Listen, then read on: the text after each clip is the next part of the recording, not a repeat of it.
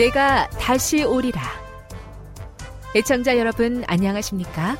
여기는 AWR 희망의 소리 한국어 방송입니다. 본 방송은 천국 복음을 온 세상에 전파하기 위해 제7일 안식일 예수재림교회가 설립한 세계 방송망입니다. AWR 희망의 소리는 유럽, 라틴 아메리카, 아프리카, 러시아, 아시아의 방송망을 통해 전 세계에 복음을 전파하고 있습니다. AWR 아시아 희망의 소리 방송국은 한국어 방송을 매일 8시간씩 송출하고 있습니다. 희망의 소리 방송은 인터넷과 스마트폰을 통해서도 언제나 청취하실 수 있습니다. 들으실 수 있는 인터넷 주소는 awr.org입니다. 이 시간 희망의 소리 한국어 방송과 함께 보람있고 유익한 시간 되시기 바랍니다. 내가 다시 오리라. 여기는 AWR 희망의 소리 한국어 방송입니다.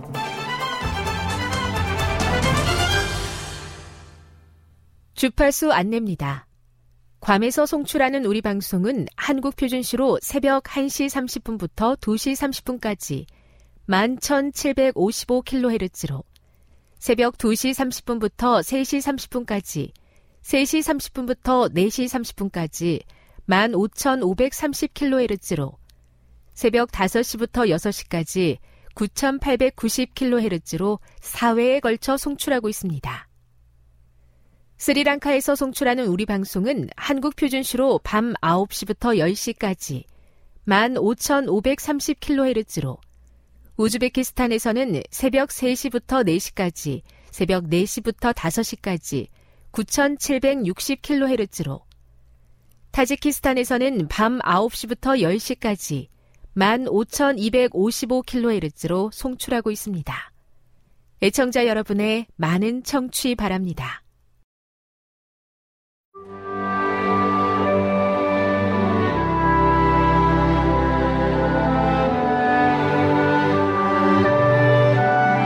읽어주는 교과 첫째 날 12월 17일 일요일 이방 문화의 포로로 잡힘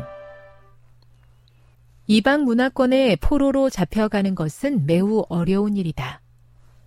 바벨론에 이어 페르시아의 치하에서 유대인들이 직면했던 상황을 오늘날의 우리가 이해하기는 쉽지 않다. 예를 들어 우리의 신앙 원칙이 어느 정도라도 국법에 반영되어 있는 국가에 사는 사람은 우리 중 아무도 없다. 하지만 유대인들은 포로로 잡혀가기 전에 신앙의 원칙이 법으로 제정되어 있던 자기 나라에서 살고 있었다.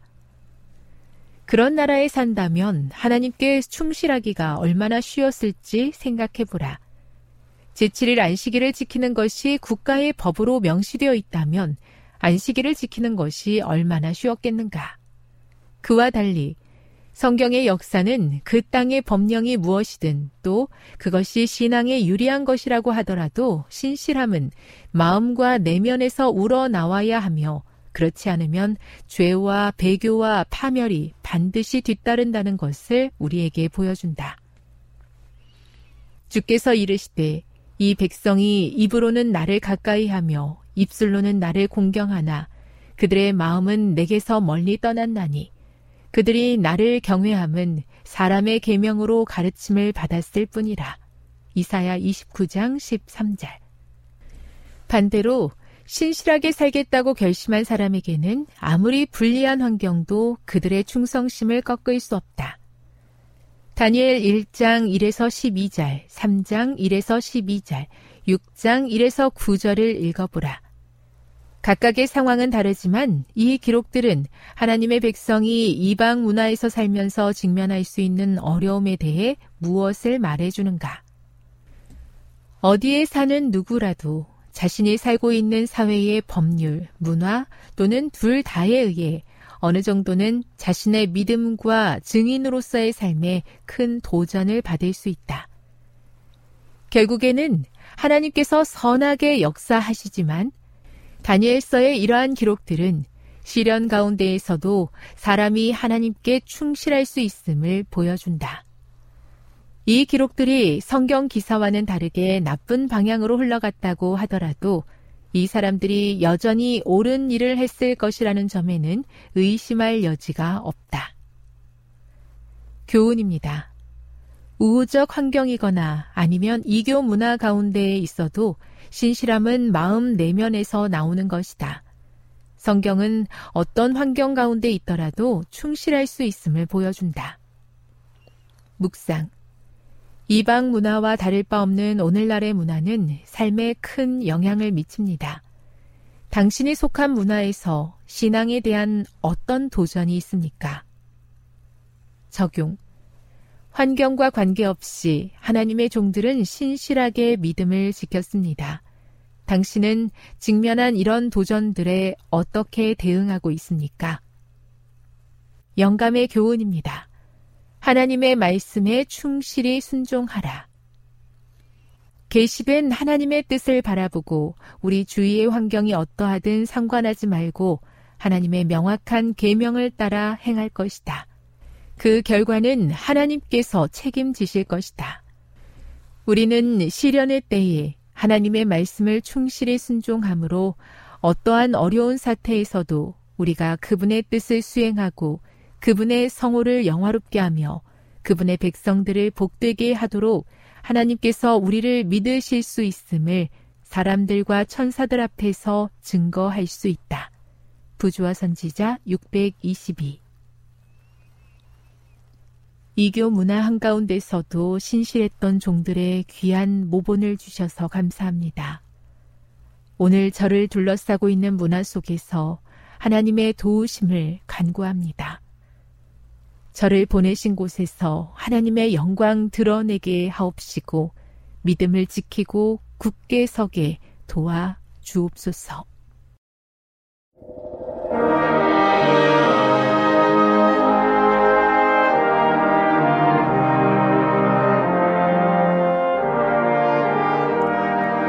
희망의 소리 청취자 여러분, 주 안에서 평안하셨습니까?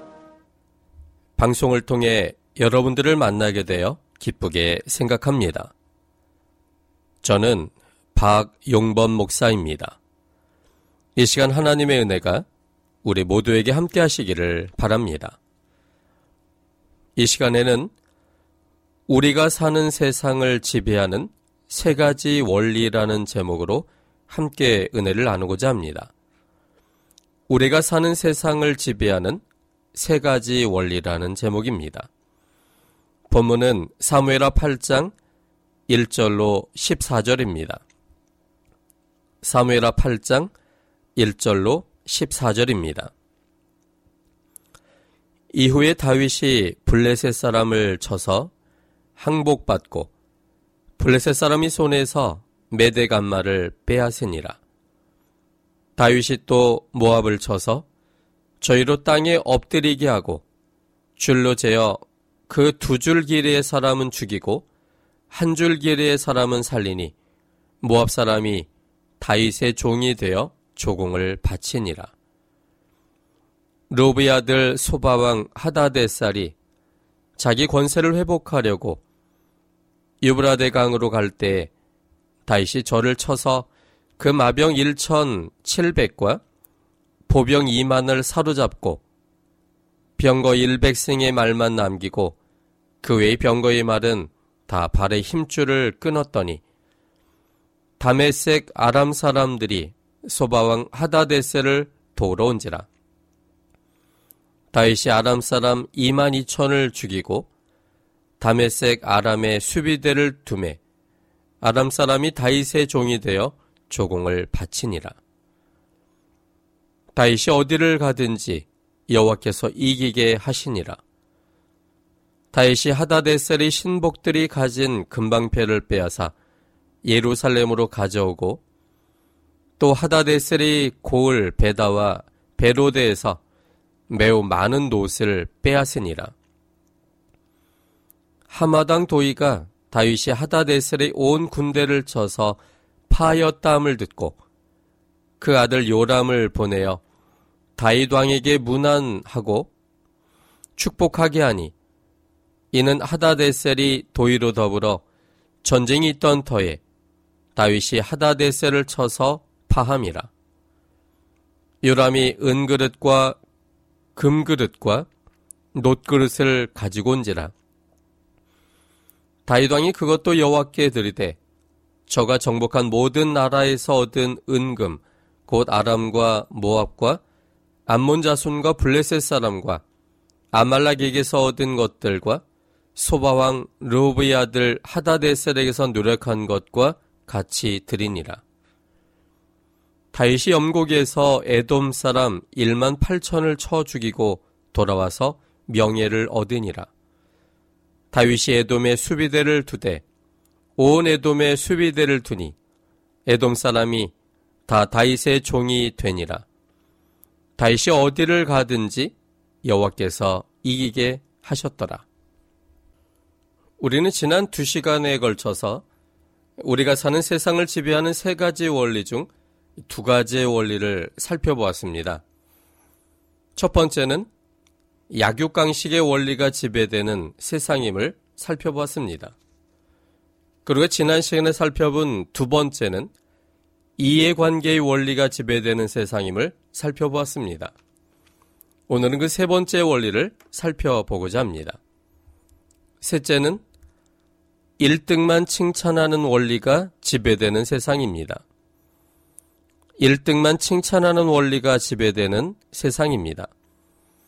본문 13절입니다. 사무엘하 8장 13절.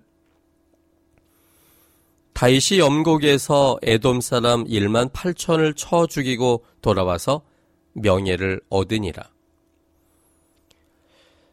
다윗이 염곡에서 에돔 사람 1만 8천을 쳐 죽이고 돌아와서 명예를 얻으리라라는 이 표현이 매우 인상적입니다. 그동안 다윗의 전쟁에서의 승리가 합쳐져서 전쟁의 내용을 생각할 때 모든 백성들이 다윗을 왕으로 세운 것에 대하여 흡족하게 생각한 것 같습니다. 다윗이 백성들로부터 명예를 얻었던 이유는 그가 1등을 하였기 때문입니다. 그동안의 전쟁을 보면 한 번도 진 경우가 없이 모두 다 승리하였습니다. 1등한 다윗에게 백성들은 존경과 영예를 돌렸습니다. 이 세상은 1등만 기억하는 세상입니다. 지난 1994년 모 기업에서 세계 인류 캠페인을 시리즈로 만들어서 TV에 광고하였습니다. 그 당시 TV에서 나왔던 이 광고의 문구는 이런 것들이었습니다. 아무도 2등은 기억하지 않습니다. 암스트롱에 이어 달에 발을 디딘 에드윈 버즈 올드린은 아무도 기억하지 않는다. 아문센에 이어 남극점에 도달한 뒤 전 대원이 비극적 최후를 맞은 스코트를 비교하면서 아무도 2등은 기억하지 않습니다. 또한 린드버그보다 2주 늦게 대서양을 횡단한 글렌 러스 챔버린을 비교하면서 2등은 아무도 기억하지 않습니다라고 자막이 크게 보이는 광고였습니다. 해수로 3년 정도 계속되어진 이 광고로 1등 신드롬이 널리 퍼지는 계기가 되었습니다. 그렇지 않아도 한국인의 최고의 가치관인 충에 의해 남들과 비교당하고 뒤떨어져서는 안 된다는 생각에 의해 늘 남과 비교하여 앞서가길 원하는 민족이었는데 이 광고로 인해서 더욱더 치열한 1등 경쟁에 기름을 부었습니다. 운동 경기 중 은메달을 따고는 국민들에게 죄송합니다라고 말하며 울먹이는 모습과 대조되어 동메달이 확정되었을 때 뛰면서 기뻐하는 외국 선수들의 모습이 의아하기까지 했었습니다. 대한민국에서 몇 년 동안 공부하면서 지내는 일본인 여대생의 글에 보면 부산대학교에서 공부할 때 2등에서 장학금 받은 사실을 사람들에게 이야기하면 대부분의 사람들이 일으킨 반응은 아깝다. 더 노력해서 다음에는 1등 꼭 해 였다고 합니다. 1등만 기억하는 사회는 대다수가 소외되어 살아가는 사회입니다. 삶의 주체가 아니라 객체로서 살아가는 것처럼 생각하며 패배의식 속에 살아가게 합니다. 연합회나 합회 총회를 가보면 사람들이 가장 많은 관심을 갖는 것이 누가 연합회장이 되었고 누가 합회장이 되었느냐입니다. 사실 총회에서 가장 중요한 것은 경영위원회입니다. 회기 중에 어떤 정책이 어떻게 시행되고 어떤 결과가 나왔는지, 또 앞으로의 회기에는 어떤 정책을 펼쳐야 하는지에 대한 논의가 제일 중요합니다. 그러나 경영위원회의 시간에는 대부분의 총회 참석자들이 자리를 비우거나 옆 사람과 잡담하거나 합니다. 반면에 외국에 있는 재림교회에서는 대총회장이든 합회장이든 대부분의 임원들이 몇 회기를 연임케 하고 회기 중의 방향과 정책에 더 큰 비중을 두는 것을 봐서도 우리나라는 지나치게 1등주의가 심한 것 같습니다. 연합회장과 임원들을 뽑으면 총회는 파장 분위기가 됩니다. 합회장과 임원들을 뽑으면 총회는 파장 분위기가 됩니다.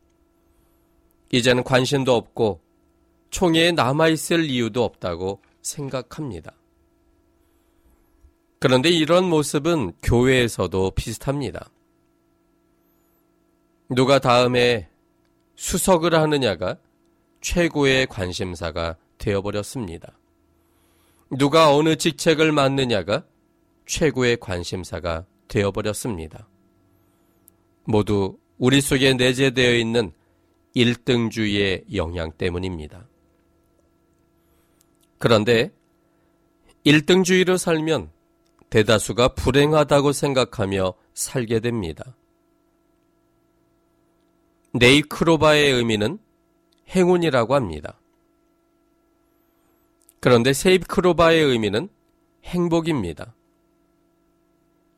사람들은 행운을 찾기 위해 수많은 행복을 짓밟습니다.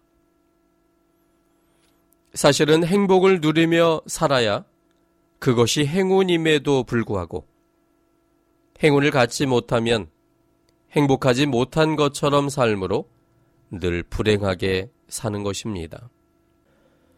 그래서 작은 행복을 경험하기보다는 오기가 어려운 행운을 기다리는 그런 어리석은 모습 속에 대다수의 사람들이 살아가고 있습니다.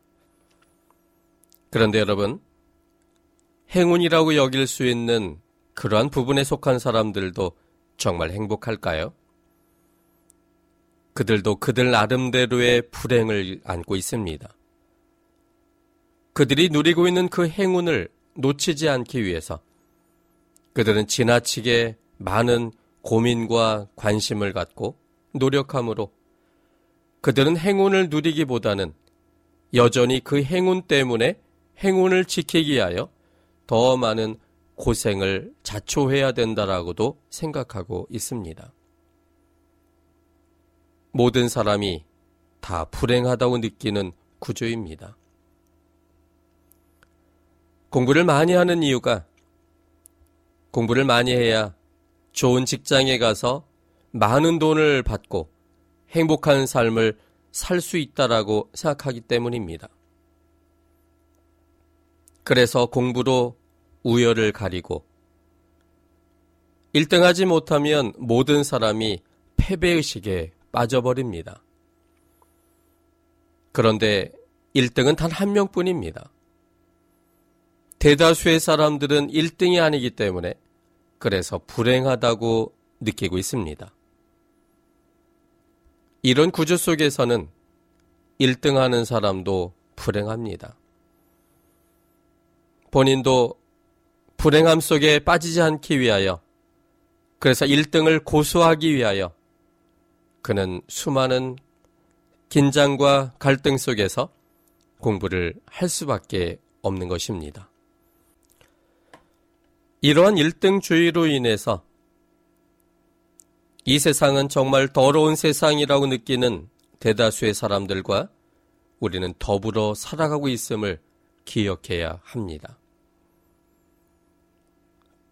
자라나면서부터 계속하여 누군가 비교당하는 과정 속에서 피해의식 속에 또 불행하다고 느끼는 사람들과 함께 살아가는 세상임을 우리는 잊지 않아야 합니다.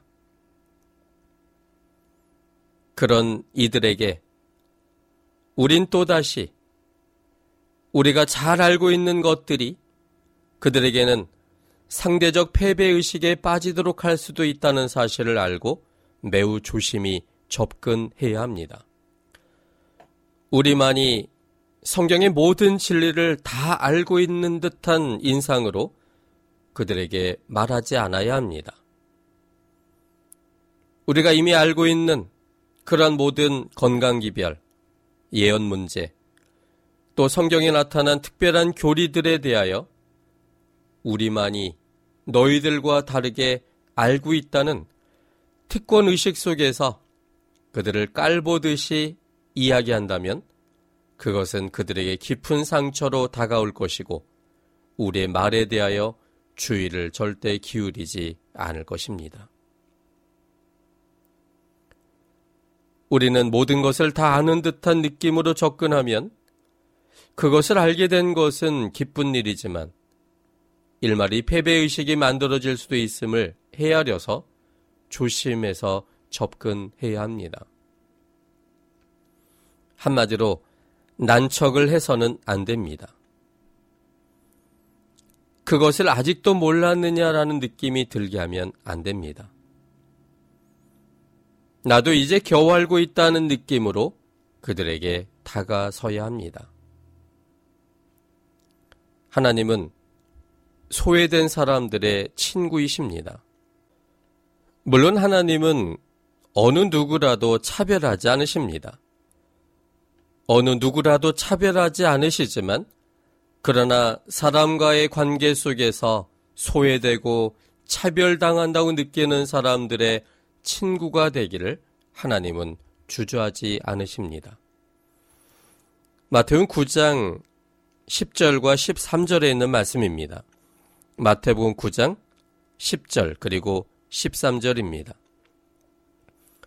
예수께서 마태의 집에서 앉아 음식을 잡수실 때 많은 세리와 죄인들이 와서 예수와 그 제자들과 함께 앉았더니 13절입니다. 너희는 가서 내가 긍휼을 원하고 제사를 원치 아니하노라 하신 뜻이 무엇인지 배우라. 내가 의인을 부르러 온 것이 아니요 죄인을 부르러 왔노라 하시니라. 예수님께서 많은 세리들과 죄인들과 함께 식사하는 장면은 바리새인들에게는 매우 낯선 장면이었습니다. 그들의 인식 속에는 많은 세리들과 죄인들은 보통 사람들이 함께 시간을 보낼 수 없는 그런 그룹에 속한 사람들이라고 하는 편견을 가지고 있었습니다. 그래서 공식적인 죄인이었던 세리들, 또 누구나 다 아는 여러 죄인이라 평가되었던 사람들은 늘 소외감을 당하고 주류가 아닌 비주류에 속해서 그들 나름대로 마음속에 상당한 고통 속에 놓여졌던 사람들입니다. 마태음 9장에 나오는 이 마태의 집에서 예수님께서 이 세리들과 죄인들이 함께 식사하는 이 광경을 볼 때 바리새인들은 예수님의 제자들에게 이렇게 질문했습니다. 어찌하여 너희 선생은 세리와 죄인들과 함께 잡수시느냐? 바리새인의 질문에 대답하는 제자들은 없었습니다. 아마도 제자들도 예수님께서 하시는 이 행동에 대하여 제대로 이해한 것 같지 않습니다. 그들 역시 그 당시 사회인들이 가지고 있었던 일반적 편견을 그들도 가지고 있음을 우리는 짐작해 합니다. 제자들이 대답하지 못하자 예수님께서 직접 대답하셨습니다. 건강한 자에게는 의원이 쓸데없고 병든 자에게라야 쓸데있느니라. 너희는 가서 내가 긍휼을 원하고 제사를 원치 아니하노라 하신 뜻이 무엇인지 배우라. 내가 의인을 부르러 온 것이 아니요 죄인을 부르러 왔노라라고 말씀하셨습니다. 건강한 사람에게는 의원이 필요 없습니다. 그들 자체가 건강하기 때문에 의원에게 찾아갈 일이 없는 것입니다.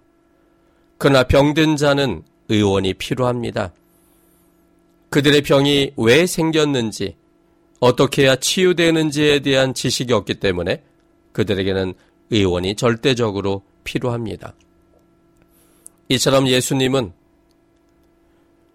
1등으로 살아가는 사람들, 그리고 아무런 문제가 없이 나는 잘 살고 있다고 하는 사람에게는 그들이 하나님에 대한 필요성을 느끼지 못하기 때문에 예수님은 그들에게 찾아간다 할지라도 그들이 반응하지 않을 것입니다.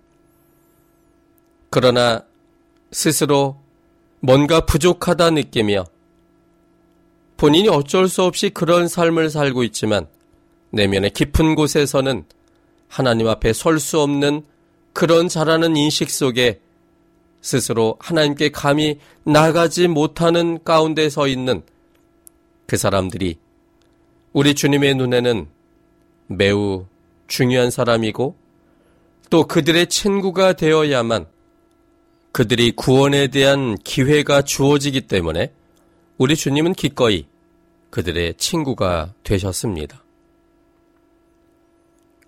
하나님은 1등 외의 모든 사람들도 기억하십니다. 창세기 36장에 보면 어쩌면 이 창세기 36장은 기록될 이유가 있을까라고 생각될 만큼 매우 의아한 내용들이 기록되어 있습니다.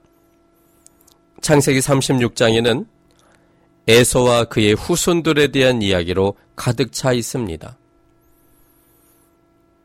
에서는 야곱과 대비되어 그가 장자권을 중요하게 여기지도 않았고 자기가 원하는 대로 삶을 살았던 하나님과는 정반대편에 서기를 즐겨했던 사람이었습니다. 객관적 시각으로 보면 에서는 하나님과의 관계에서 끊어져 버린 사람입니다. 그러므로 그의 이야기와 그의 후손의 이야기는 그 글을 읽는 사람들에게 교훈이나 어떤 구원에 관련된 중요한 정보를 제공할 수 없습니다. 그러나 하나님의 시각에서는 에서와 그의 후손들의 역사들은 그리고 그들의 한 사람 한 사람들은 하나님께서 여전히 구원하고 싶은 하나님 자신의 생명으로 구원하신 하나님의 눈에 가장 소중하고 귀한 존재였다는 사실입니다. 그래서 스스로 2등이라고 느끼는 에서에게 하나님은 다가서셨고 2등의 후손으로 살아가는 이 에서의 후손들의 이야기와 그들의 이름들을 성경에 기록하게 하셔서 오랫동안 아니 이 세상 끝날까지 그들의 이름이 사람들의 이 기억 속에서 잊혀지지 않도록 성경 속에 기록해 놓으셨다는 이 사실을 생각할 때 하나님은 소외된 사람들, 2등으로 살아가는 사람들, 그 모든 사람들에 대하여 최고의 관심을 가지고 계시다는 사실을 우리는 확신할 수 있습니다. 민수기 27장에는 매우 소외된 그런 상황 속에서 힘든 삶을 살아가는 슬로보아스의 다섯 딸들의 이야기가 나옵니다. 그들은 그 당시에 주류에 속한 사람들에 의하여 상당한 피해를 보았고 그 피해로 인해서 이 다섯 딸들은 울분이 가득했던 사람들이었습니다. 그들의 이야기가 민수기 17장 1절부터 기록되어 있는데 함께 좀 보겠습니다. 요셉의 아들 문하세 가족의 문하세의 현손 마길의 증손 길라세 손자 헤벨의 아들 슬로보아스의 딸들이 나왔으니 그 딸들의 이름은 말라와 노아와 호글라와 밀가와 디르사라. 그들이 회막문에서 모세와 제사장 엘라살과 족장들과 온 회중 앞에 서서 가로되 우리 아버지가 광야에서 죽었으나 여호와를 거스려 모인 고라의 무리에 들지 아니하고 자기 죄에 죽었고 아들이 없나이다. 어찌하여 아들이 없다고 우리 아버지의 이름이 그 가족 중에서 삭제되리까? 우리 아버지 형제 중에서 우리에게 기업을 주소서 하매 모세가 그 사연을 여호와께 품하니라. 여호와께서 모세에게 일러 가라사대 슬로보아 딸들의 말이 옳으니 너는 반드시 그들의 아비의 형제 중에서 그들에게 기업을 주어 얻게 하되 그 아비의 기업으로 그들에게 돌릴지니라. 너는 이스라엘 자손에게 고여 이르기를 사람이 죽고 아들이 없거든 그 기업을 그 딸에게 돌릴 것이요 딸도 없거든 그 기업을 그 형제에게 줄 것이요 형제도 없거든 그 기업을 그 아비의 형제에게 줄 것이요 그 아비의 형제도 없거든 그 기업을 가장 가까운 친족에게 주어 얻게 할지니라 하고 나 여호와가 너 모세에게 명한 대로 이스라엘 자손에게 판결의 윤례가 되게 할지니라. 11절까지 읽었습니다.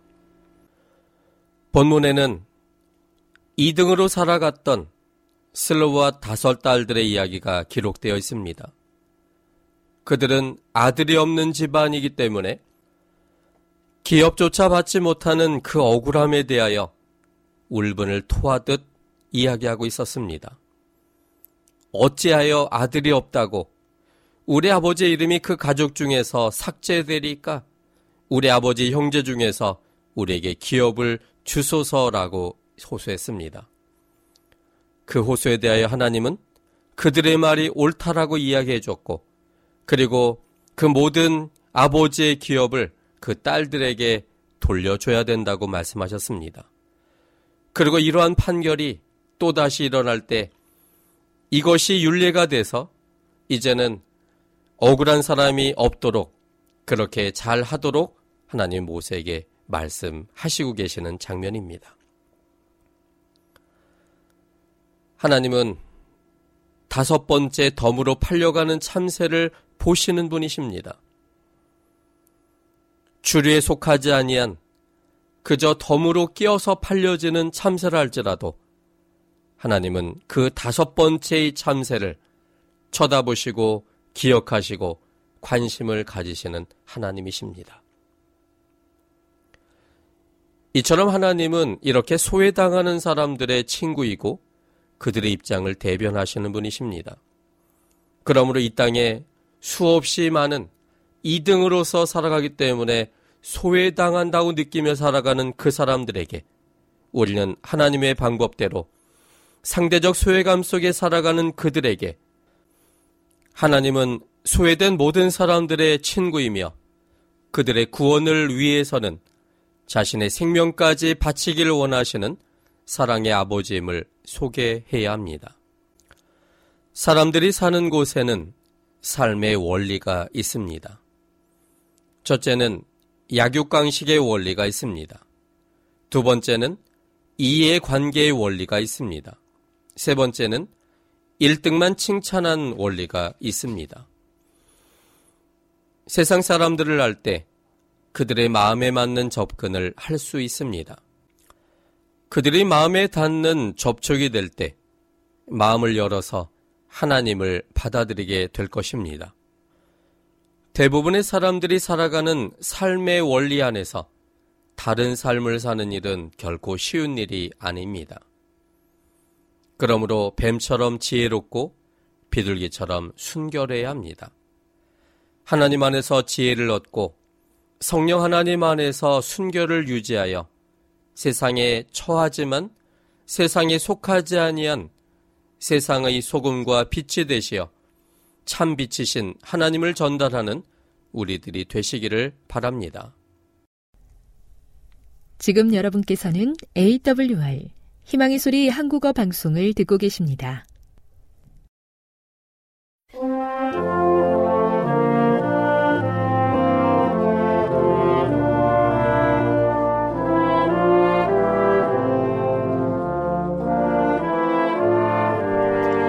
애청자 여러분 한 주 동안 안녕하셨습니까? 하나님의 평화가 임하기를 기원합니다. 한국연합회 성경 연구소장 임봉영 목사입니다. 이 방송을 들으시는 애청자 여러분 모두를 주님의 이름으로 환영합니다. 오늘 또 동일하게 여러분에게 하나님의 기이하신 사랑과 예수 그리스도의 헤아릴 수 없는 은혜와 진리의 성령의 깊은 감동이 함께 하시기를 기원합니다. 예, 오늘 질문은 엘렌 화이트는 부부의 성관계에 대해 뭐라 말했는가? 라는 질문입니다. 에, 아, 이런, 어떤 분이 이런 질문을 해왔습니다. 저는 정기적으로 교회에 출석하는 재림교인이며 엘렌 화이트의 예언의 은사를 믿는 사람입니다. 아, 교회에서 공식적으로 누군가 결혼한 부부의 성관계에 대한 화인 여사의 진술이 의미하는 것을 해설해 주신 적이 있는지요? 그녀가 부부의 성관계는 종족 번신만을 위해 주어졌다고 가르치지는 않은 것이 분명한 것 같은데요. 어떤 이들은 부부의 성관계를 극단적으로 생각합니다. 이 문제에 대해서 어떻게 생각하시는지요? 라고 질문해 왔습니다. 엘렌 화이트는 결혼 관계라는 옷을 입고 자행되는 죄들에 대해 언급한 적이 있습니다. 화인여사가 말한 결혼 관계에서 자행되는 무수한 죄들은 무엇을 의미할까요? 성관계의 횟수일까요? 또 성적인 문란한 행, 행위를 말할까요? 아니면 둘 다일까요? 아마 둘 다일 수 있습니다. 그녀가 구체적으로 디테일하게 그런 죄들을 낱낱이 소상히 밝히진 않았기 때문에 잘 알 수 없지만은 아마도 부부들은 그것이 무슨 뜻인지를 이해할 수 있을 것입니다. 네, 우선 지나치게 자주 하는 성관계는 임신할 가능성을 증가시킵니다. 계획 없이 실수로 임신하는 것은 좋지 못합니다. 그것은 여러 가지 불행한 결과들을 가져올 수 있는 것을 부부들은 다 알고 있습니다. 예, 또한 화인 여사는 많은 자녀를 갖게 되면 육체적으로 뿐 아니라 어떤 경우에는 영적으로도 즉 자녀가 너무 많으면 가정에 매이게 되고 전도할 기회를 앗아가고 심지어는 자신의 영적 피로를 채우지 못하게 할 수도 있으며 건강에도 치명적인 악영향을 끼칠 수 있다고 생각했습니다. 네, 그러나 지금은 피임 기술이 발달돼서 달리 생각할 수 있다라고 말할 수 있지만 그래도 역시 과도한 성관계는 좋지 못한 결과를 낼 수 있습니다. 그녀는 에, 너무 잦은 성관계로 인해 조장되는 부인병에 대해서도 염려했을 것입니다. 아마 그 당시 성관계를 위한 좋은 환경을 구비되지 않았기 때문에 청결을 유지하기도 어려웠을 어려웠기 때문일 것입니다. 에, 이런 것들은 그녀가 언급한 대로 부인병의 발병이나 균의 침입 그리고 여성의 기관들을 약하고 병들게 만드는 원인이 될 수도 있습니다. 그러면 화이분이 말한 성적으로 물란한 행위는 어떤 행위를 말할까요? 화인 여사가 이런 것들을 염두에 두고 말했을지 우리는 잘 모릅니다. 구체적으로 묘사하지 않았기 때문입니다. 아마도 너무 과도한 성관계 횟수도 물란한 행위로 표현했을 수 있습니다. 그러나 그녀는 다른 염려도 염두에 두었던 것으로 보이지만 그것이 무엇이었는지는 단지 추정, 추정할 수밖에 없습니다. 상식을 통해서. 요즘 말로 하면 피학대 음란증 또는 가학애 아니면 남색 뭐 이런 것들이 포함될 수 있을까요? 그것이 무엇이었든 그녀는 도덕적으로 부부를 물란하게 하고 부패시키는 것이라는 이유로 이런 모든 것들 모든 것들을 반대했을 것이 분명합니다. 그러나 구체적인 판단은 부부 당사자의 양심이 알 수 있을 것입니다. 지금까지 나온 에, 재림교회의 출판물들은 부부의 성적 행동 자체를 죄로 여기는 입장을 에, 취하지 않습니다. 그러나 그런 성적인 행동이 하나님의 표준을 떨어뜨리고 에, 적절치 않은 세상적인 표준을 에, 따르고 제시한다면 예언의 신의 말, 예언의 신이 말하는 의도를 곡해시키는 것입니다. 그것이 바로 가, 예, 연애 신에서 또 성경이 말하는 표준이 바로 가치 있는 표준입니다. 만약에 당신이 무엇이 인정되며 무엇이 잘못된 것인지를 분명하게 말해줄 사람을 찾는다면 실망하실 것입니다. 세상적인 표준을 따르고 있는 사람이라면 말이죠. 그렇지 않으면 당신은 당신보다 못한 사람을 찾아 묻게 될 수도 있습니다. 그러므로 당신은 기도하면서 더 포괄적이고 근본적인 원칙에 비추어 당신 자신과 주님 사이에서 이 문제를 양심적으로 해결해야 할 것입니다. 여러분이 아시는 대로 하나님께서 성을 창조하셨습니다. 그러나 우리가 음식 같은 하나님의 선물들을 오용하여 방종할 수 있는 것처럼 성이라는 선물도 오용할 수 있습니다. 예, 하지만 다른 극단적인 금욕주의로 치우쳐 성을 과도히 억제하는 데 집착할 수 있습니다. 식사와 관련해서도 당신은 그러한 극단적 집착으로 거식증이나 심지어는 엄격한 식사를 통한 구원 같은 교리를 에, 믿는 그런 증상을 보일 수도 있습니다. 에, 또한 이런 에, 문제들에 너무 집착한 나머지 하나님께서 결혼한 당신의 자녀들이 성적인 관계를 통해서도 서로에게 사랑과 관심을 나타내기를 바라신다는 사실을 잊을 수 있습니다.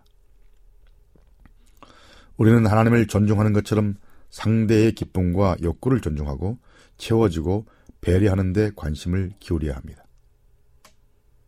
바울도 특별한 이유 없이 부부가 각방을 쓰는 것을 경계했는데요. 바로, 바로 이런 이유 때문일 것입니다. 자, 그럼 다른, 다른 질문으로 넘어가 보겠습니다. 예, 이번 질문은 상당히 윤리적인 문제입니다. 인공적으로 출산을 조절해도 되는가라는 질문입니다. 예, 한 분이 이런 긴 질문을 해왔습니다. 잘 들어보세요. 저는 결혼하여 성경과 연애신에서 자연적인 출산 조절과 기타 인공적인 조절에 관한 진술을 찾고 있습니다. 화인여서 당시에 사람들이 출산에 대해 어떤 지식을 갖고 있었는지에 관심이 있습니다. 그녀는 제가 찾은 바로는 그녀는 다음과 같이 썼습니다. 제림 신도의 가정 165쪽 이유입니다. 선교사를 먼 나라로 파송할 때 전략할 줄 알며 큰 가족을 가지지 않은 사람들로서 시간이 얼마 남지 않았으므로 큰 역사를 이루어야 할 것을 깨닫고 가정 및 자녀들로 인해 너무 분주하지 않아서 예, 가능한 가능한 한 그들의 마음을 그 큰 역사로부터 돌리게 하는 모든 일에서 벗어날 수 있는 사람들이 선택돼야 한다. 에, 헌신하고 그렇게 또 그렇게 할 여유가 있는 아내는 그의 남편과 협력하여 남편만큼의 일을 할 수 있다. 하나님께서는 당신께 많은 아들과 딸을 인도함으로써 하나님께 영광을 돌리는 일에 사용하도록 여러 가지 재능들을 여인에게 주시고 축복하셨다. 그러나 유능한 일꾼이 될 수 있는 많은 여인들이 그들의 어린 자녀들을 보호하기 위하여 가정에 갇혀 있다고 말했습니다. 아, 이 진술은 부부가 자녀를 두든지 안 두든지 선택할 수 있다고 말하는 것처럼 보입니다. 당시의 부부들이 매달 언제가 임신을 피할 수 있는 시기인지를 알았을까요? 아니면 임신할 필요가 있을 때까지 그저 부부관계를 에, 삼갔을까요? 에, 여기에 제시된 기본적인 사항은 에, 화인 여사가 말한 것이 에, 무엇이지 어떻게가 아닙니다. 에, 말하면 어떻게 구체적으로 뭐 피임을 할지 이런 말을 한 게 아니죠. 중요한 기별을 전한 것입니다. 에, 말하자면 선교사로 갈 사람들은 너무 자녀가 많거나 그런 일에 매여서는 안 된다. 좀 여유가 있는 사람이 가면 좋겠다. 이런 얘기를 하는 것입니다. 다시 말해 피임하는 구체적인 방법 같은 것을 말하지는 않고 있습니다. 에, 부부가 자녀를 가질 계획을 하고 몇을 둘 것인지 조절하는 것을 지지하고 있는 것처럼 보입니다.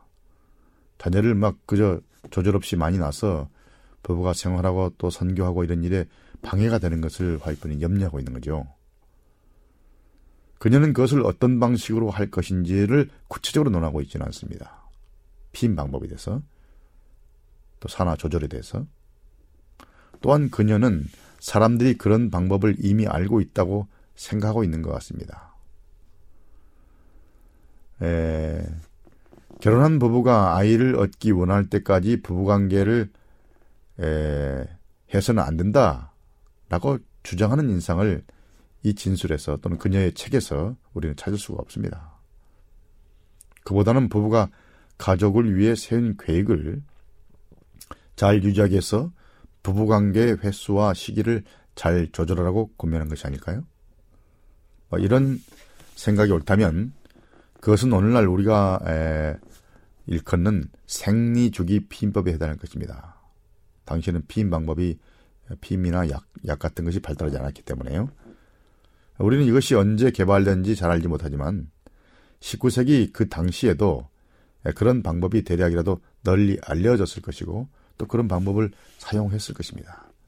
이때부터 다 나름대로 민족마다 그런 피임하는 방법이 있었습니다. 재림교회는 성관계에는 항상 임신을 위해서만 가제하고 하나님이 육체 속에 들여보낸 영혼을 정해뒀으므로 인공적인 출산 조절은 하나님의 의도를 좌절시키는 것이라고 가시려는 가톨릭 교회의 사상을 받아들이지 않습니다. 우리는 성관계가 또한 단순히 자손의 번식뿐 아니라 사랑의 관계를 위해서도 주어졌고 따라서 에, 아이 갖는 것을 연구할 수 있는 선택권을 행사하는 동안에도 또한 그런 사랑의 관계를 계속 개발해 가는, 나가는 것이 합당하다고 믿습니다. 물론 선택은 개인에게 달려 있으므로 이 말이 재림교인 모두를 공식적으로 대변한다고 주장하지 않습니다. 그러나 분명한 것은 우리가 가톨릭 교회의 그런 신학적 견해와 같은 견해는 지지하지 않는다는 것이고 따라서 재림교인들 대부분은 에, 다른 피임이 있는데도 생리주기 피임만을 제한하여 사용하라고 말하지도 않습니다. 다양한 방법을 통해서 피임을 조절, 그 산화, 출산을 조절하고 또 피임하는 방법들은 많습니다. 그러므로 에, 부부 각자가 사용할 것이지 공식적으로 사, 출산 제한을 어떻게 하고 무슨 약을 먹고 이렇게 디테일하게 제한하지 않습니다. 에, 제 생각에 에, 질문자에게 중요한 것은 19세기의 사람들이 가졌던 지식이 아니라 하나님 앞에서 지금 이 문제에 관한 합당한 입장이 무엇인지를 상식전에서 아는 것입니다. 화인 여사의 글에서 생육이 피임법이든 기타 방법이든 출산 조절을 금지한 구절을 찾을 수가 없습니다. 에, 오히려 부부가 이 세상에 보낸 자녀들을 최상으로 돌보고 주님께도 최고의 봉사를 할 수 있도록 도와주는 과적계획 문제에 대한 적절하고 분별 있는 접근을 그녀가 원하는 것으로 보입니다. 무분별하게 자녀를 무작정 무계획적으로 낳아서 생활고에 시달리고 또 믿음과 또 전도하는 일에 방해가 되고 모든 것이 불편하게 되기를 원치 않습니다. 아주 계획적으로 피임하고 또 부부관계를 또 조절하고 또 부부가 서로 사랑하는 것도 예, 막지 말고 아주 대단히 균형지고 예, 중도의 그런 견해를 가지고 있는 것처럼 보입니다. 왜냐하면 화이트이 이 문제에 대해서 모든 것을 시시콜콜이 다 에, 예, 설명하고 언급하지 않았기 때문이죠. 이런 문제는 예, 큰 그림 안에서 상식적인 선에서 이해해야 되겠습니다. 그러나 다시 강조하지만은 성관계는 항상 임신만을 위해서 있어야 하고 하나님이 육체 속에 들여보내는 영혼을 이미 정해두었으므로 인공적인 출산 조절은 하나님의 의도를 좌전시키는 것이라고 말하는 가톨릭교의 신학을 저희는 봐드리지 않습니다. 자, 그러므로 여러분이 예, 지혜를 가지고 균형진 그런 태도를 갖기를 바랍니다. 자, 그럼 오늘은 여기까지 하겠습니다. 여러분 잘 들어주셔서 감사합니다. 다음 시간까지 평안하시기를 기원합니다. 안녕히 계십시오.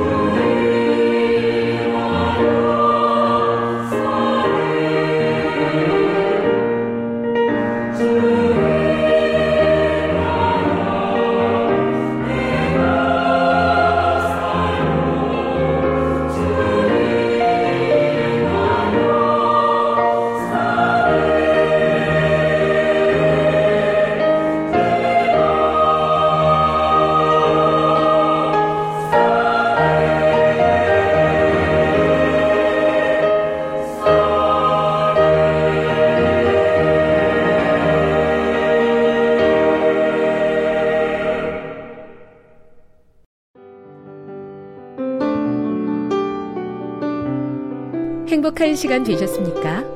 지금까지 여러분께서는 AWR 희망의 소리 한국어 방송을 청취하셨습니다. 방송을 청취하시고 문의를 원하시는 분은 우편번호 02461 대한민국 서울시 동대문구 이문로 1길 11 희망의 소리 방송부 앞으로 편지나 엽서를 보내주시거나 지역번호 02-3299-5296에서 8번으로 전화 주시기 바랍니다. 지금까지 함께 해주신 애청자 여러분들께 감사드립니다. 애청자 여러분, 다음 이 시간까지 하나님 안에서 늘 평안하십시오. 감사합니다. 내가 다시 오리라. 여기는 AWR 희망의 소리 한국어 방송입니다.